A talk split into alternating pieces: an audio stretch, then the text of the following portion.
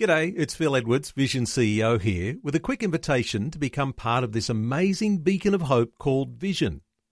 Together we can put our love into action to help people of all kinds build or rebuild their lives on the truth of God.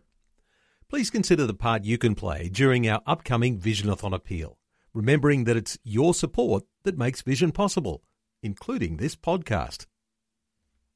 Life, culture, and current events from a biblical perspective. 2020 on Vision. Some sad news to report with the passing of another significant Christian leader, an evangelist, and caused by COVID 19. Stephen Lungu, who led countless thousands to make decisions for Christ as head of African Enterprise and was known as Africa's Billy Graham, died from COVID 19 just this past week, in fact, January the 18th. His testimony describes his journey from street kid to African leader, from terrorist to missionary, and from bomber to believer. And it was a very powerful testimony. He made a number of visits to Australia, and many listeners may have seen him share his testimony here in Australia. Let's reflect on the passing of Stephen Lungu with the leader of African Enterprise in Australia, Ben Campbell. Ben, welcome along to 2020. Thank okay. you, Neil. It's great to be with you again. Ben, he was born in 1942. That would make him around 79 years old this year. It is something of a significant uh, time uh, for people in African enterprise to reflect on a great leader. It certainly is. Uh, Stephen has certainly uh, left a huge legacy. Uh, I understand that he's even translated for people like Billy Graham, um, and he certainly translated for Michael Cassidy, the founder of African Enterprise in those early days when they were really setting a whole new pathway uh, across sub-Saharan Africa to um, to let people know the good news of Jesus Christ in a mass evangelistic way uh, in in people's own language. Uh, so he he certainly was a um, a pioneer in in many respects of African evangelism. Ben, COVID 19 claims the life of a Christian leader. It's not supposed to work like that, is it? How do you feel about that idea? COVID is just such an awful, destructive virus that's just taken the world um, by storm. Uh, all we can do really at the moment is, is continue to pray uh, for the protection and the safety of all our, uh, you know, the people across the world. Uh, pray that the virus is, um, the vaccine has rolled out effectively. Um, and yes, to, to cut the short life short of someone like Stephen uh, and other leaders across the world is, is just it's just such an awful thing. Um, and if anything, hopefully it gives us an opportunity to reflect on, on our own mortality and how we will be serving God as effectively as we can day by day. Uh, let's talk about Stephen Lungu as a person. He was known to be endlessly energetic.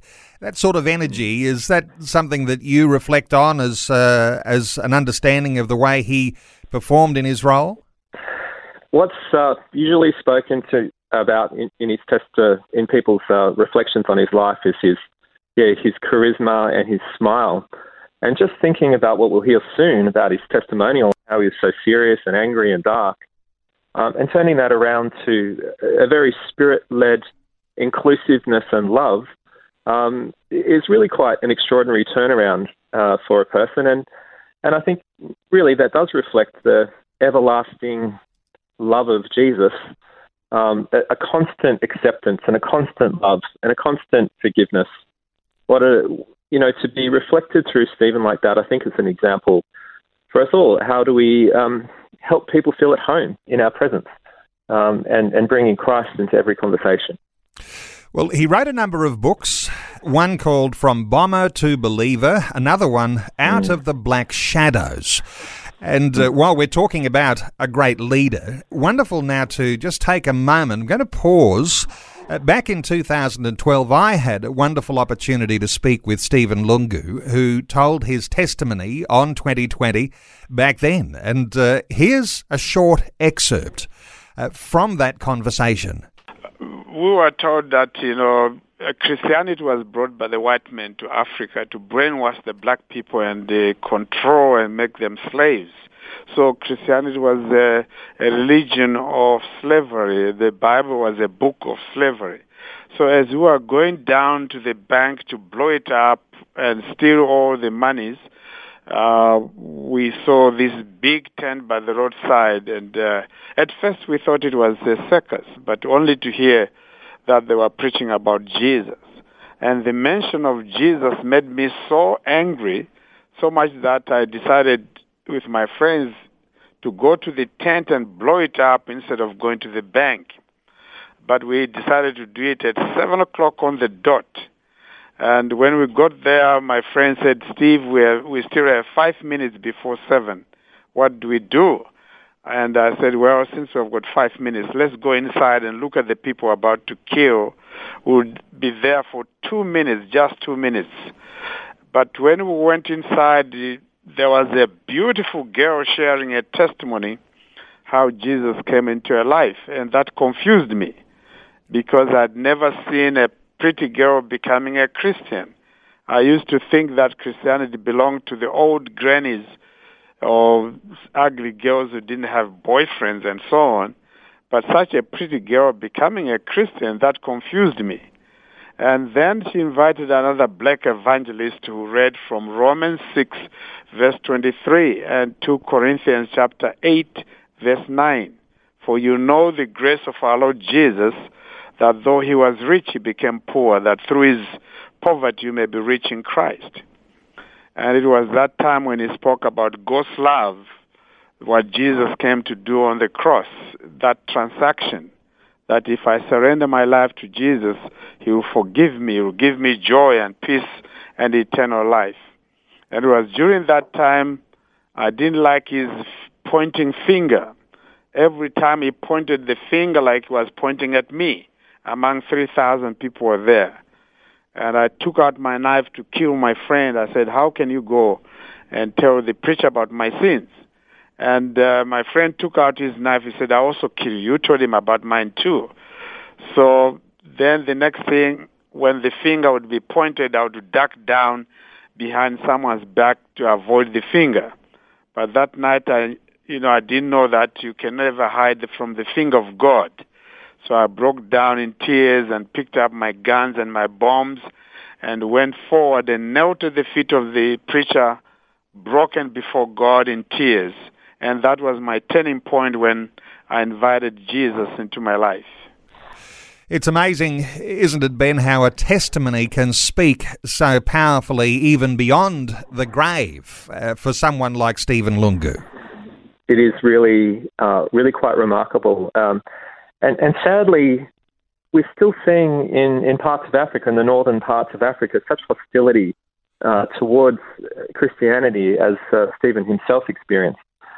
Um, and so we really need to provide those opportunities um, for, for that bold Christian approach to tell people about the good news, uh, especially in that, um, that section of Africa right across the centre where you have that divide between the largely Christian sub-Saharan Africa and and the, the largely Islamic, um, Muslim-based uh, northern area, um, and to to be able to openly talk about the gospel and to be able to bring it out to the streets and give people a choice, I think is the most important thing. If you think about that, Stephen had a choice in what he could do. He could either take his anger out onto those beautiful people in that church, or he could listen to and accept the message and understand the message. And as scary as it is, we really need to be praying for and supporting those people who are witnessing to the love of Jesus in some of the most hostile places in Africa, especially as we move up north. Sometimes we can really appreciate a story like that of Stephen Lungu when we think of the idea of being an angry street youth, uh, bent on uh, being even a killer, even a terrorist, and then mm. being completely yeah. transformed and turned into like an apostle, a little bit along the lines of like the Apostle Paul. And I know that Stephen Lungu connected with African enterprise as far back as 1982 and then rose through the ranks, becoming one of four deputy leaders and uh, was in charge of reaching out to the nation of Malawi, and then eventually became head of African Enterprise. It's a big responsibility that runs a Christian mission the size of African Enterprise. I wonder if you can give us a little idea of just how significant African Enterprise has grown in all of those years. Uh, it, it's very significant to be a street urchin abandoned by parents at seven years of age, scraping together food, to suddenly be traveling the world um, and preaching in front of like tens of thousands, hundreds of thousands of people, uh, and providing uh, opportunities for people to come to Christ. It's, it's, it's a huge change. And my view on that as well is that it's a great witness um, to the leaders uh, of Africa today. Because a lot of those people came from very humble, difficult backgrounds to into leadership roles. And I think the thing that we can all learn from Stephen Lungu regardless of whether we're like a king in Africa or a president, is Stephen remained humble. You know, despite coming from that poor beginning to truly a, a person who traveled the world and was accepted and loved by so many people, and he kept grounded uh, in Christ. And I just really pray that that example of humbleness, of leadership um, in in Africa is something that you know, is seen by leaders today and understood, um, and that a leaf out of his book is taken. And, and I do know that the, I understand that the president of Malawi actually provided the funeral car for Stephen during his burial. So he, he continues to have that influence at the highest levels of leadership within Africa. Wow. Hey, listen, we've spoken a number of times last year on how COVID was affecting the continent of Africa and all of those countries and a huge population across the entire African continent. Have you got a general style update on how COVID has affected the Ministry of African Enterprise? I know you had to change directions and you had to adapt mm. into a new environment. Uh, what's happening with COVID and how's that changed the ministry? Yes, well, I was just talking with our um, international CEO, Stephen Mbogo, just last night. We'll, we'll be providing an update of that interview on the um, African Enterprise website uh, in the next um, week or so. Uh, COVID, COVID meant that the traditional mass evangelistic um, systems that we had in place to go out into marketplaces, to have um, lunches and meals and breakfasts, uh, to attract people from all walks of life, that had to be rethought. Uh, and but people, the churches in Africa recognised that we still needed to get the message out about Jesus. The, the work has to continue, so we have to be innovative uh, and think of new ways uh, to get out uh, into the um, into the community. Um, the the statistics that I got from Stephen yesterday was that we reached up to 4 million people through using TV, mobile devices, um, radio, um, mass media outlets to to reach out into the homes and to the mobile networks of people in sub-Saharan Africa this year. That's that's like a threefold increase in reach that we've had in previous years. Uh, so yes, it's restricted the way that we can do things and get decision cards from people on the street as we traditionally have. Um, it's meant that the numbers of people that we've recorded coming to Christ are lower this year than they have been in previous years.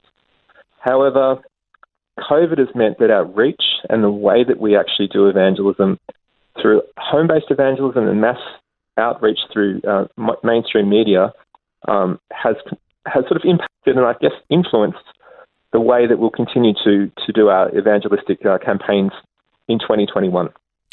Well, COVID is having a massive impact. It doesn't slow down the ministry and message of the gospel because, as you say, Ben, there's been a real capacity there to what one of those words that people use, uh, they've been able to pivot and uh, change direction and continue to reach out uh, with the message of the gospel. No doubt uh, you'll still be looking for some new friends and partners to continue and to develop the work of African Enterprise. I'll give the website in just a few moments. But just to, to finish on a note here, reflecting on the death of Stephen Lungu such an angry and miserable young man growing up as a communist, as an Islamist. He says he mm. never laughed until the day he was born again. Isn't that in itself testimony of the joy of the Lord and what happens when there is a surrender of a life to Christ? I wonder whether we can finish on a note like this because uh, having never laughed until the day he was born again is an illustration of just the happiness and joy that can come from knowing that your sins are forgiven. Really, uh, it, it, truly is testimony, and I would love to encourage uh, the listeners out there who've not made a commitment yet um, to just to cross that bridge and to to really believe in something that is just so incredible and, and amazing that it truly leads to a, a completely new sense of self, and the Holy Spirit just takes takes control, and that depths of joy will last. And in Stephen's case, it just lasted a lifetime. Um, and so, yeah, that that incredible transformation from angry person to world evangelistic leader could lead hundreds of thousands of people to Christ during his time as an evangelist. That great gift, that great love that Jesus, that God has for all, all of us is, is right at our fingertips. And all it just takes is just accepting Jesus as Lord and Saviour, repenting for our sins, and, and putting control of our life in, in God's hands. And it is such a cause for celebration. As Jesus says, you know, come to me, all who are weary and um, hurt and harassed, and I'll give you rest. And truly, that's what Stephen epitomized in his life.